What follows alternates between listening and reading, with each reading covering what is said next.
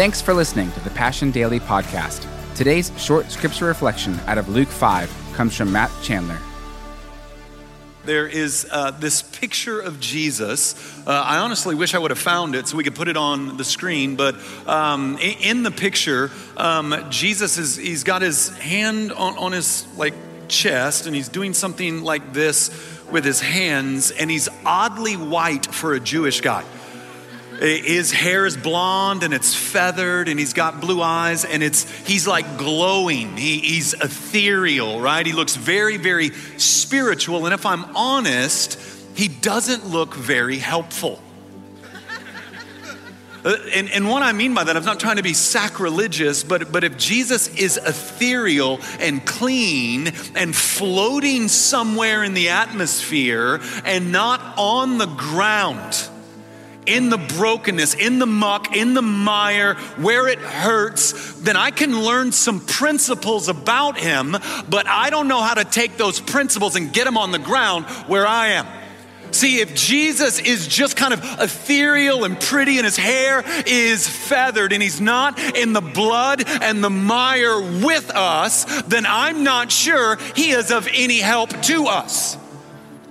And that's why the writer of the Gospel of John is trying to give us a picture of Jesus right in the middle of the griminess of life where you and I are living. He's not painting a picture of Jesus floating about like Tinkerbell in the atmosphere. Jesus is on the ground where it hurts. Are you tracking with me? He's like on the ground where it hurts. In fact, the great theme of the Bible, not just the Gospel of John, but the great theme of the Bible is just a few words, right? God with us. That's the story.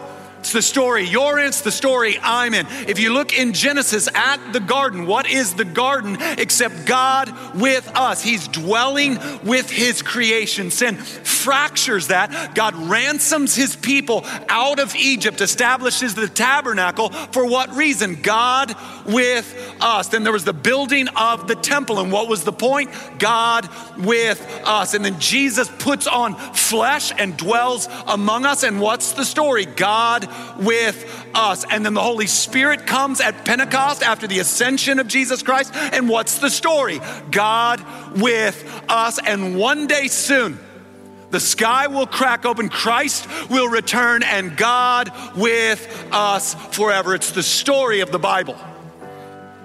And John wants us to have a front row seat to the scandalous nature of God's grace towards not those who've got their act together, not those who project that they've got it all figured out, but right into the middle of our wounds and our hurt and our pain. And that's where Jesus enters, and that's where Jesus wants to work, and that's what Jesus is after today. You tracking with me? Okay, now, one of the points of Jesus coming, putting on flesh and dwelling among us, is that he would enter the brokenness of his creation. It's his creation. He's entering into the brokenness of that creation. In fact, if you've ever kind of wrestled with, because I used to wrestle with this, why did they kill Jesus? If there was a guy who's just healing everybody's diseases, giving everybody free lunch, telling dead people to stop it, casting out demons. I mean, you would just think that guy, you just wouldn't kill that guy. You'd kill some other people. You're not killing that guy. And yet they did kill Jesus.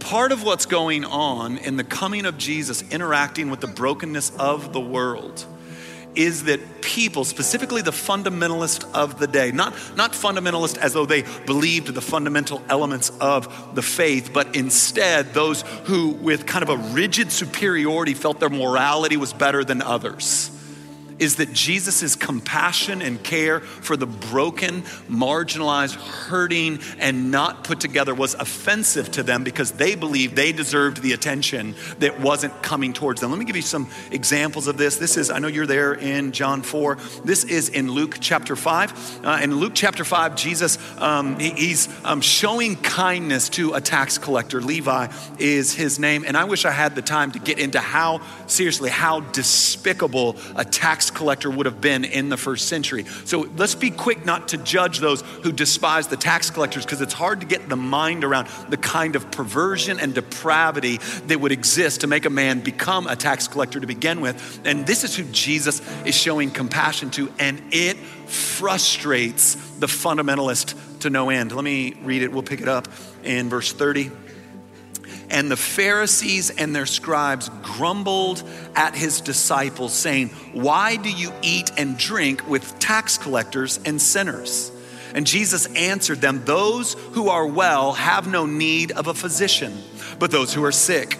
I have not come to call the righteous, but sinners to repentance." And then later on in Luke chapter 19, he's still trying to get across what all these miracles about, what his coming is about, what all these things that he's teaching are about. And he says this in Luke 19, verse 10, "For the Son of Man came to seek and save the lost." This was something that was unforgivable for the powers of his day.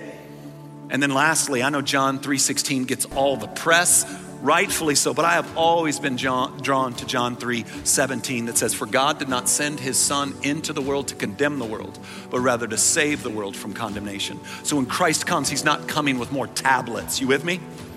When Christ comes, he doesn't have new tablets, new set of rules that you're gonna need to follow. He comes as the embodiment of those first tablets. Thanks for listening to today's Passion Daily Podcast. For full messages, live gatherings, and worship videos, check out our YouTube channel and subscribe at youtube.com/PassionCityChurch1. And visit PassionCityChurch.com for more information on our locations and gathering times.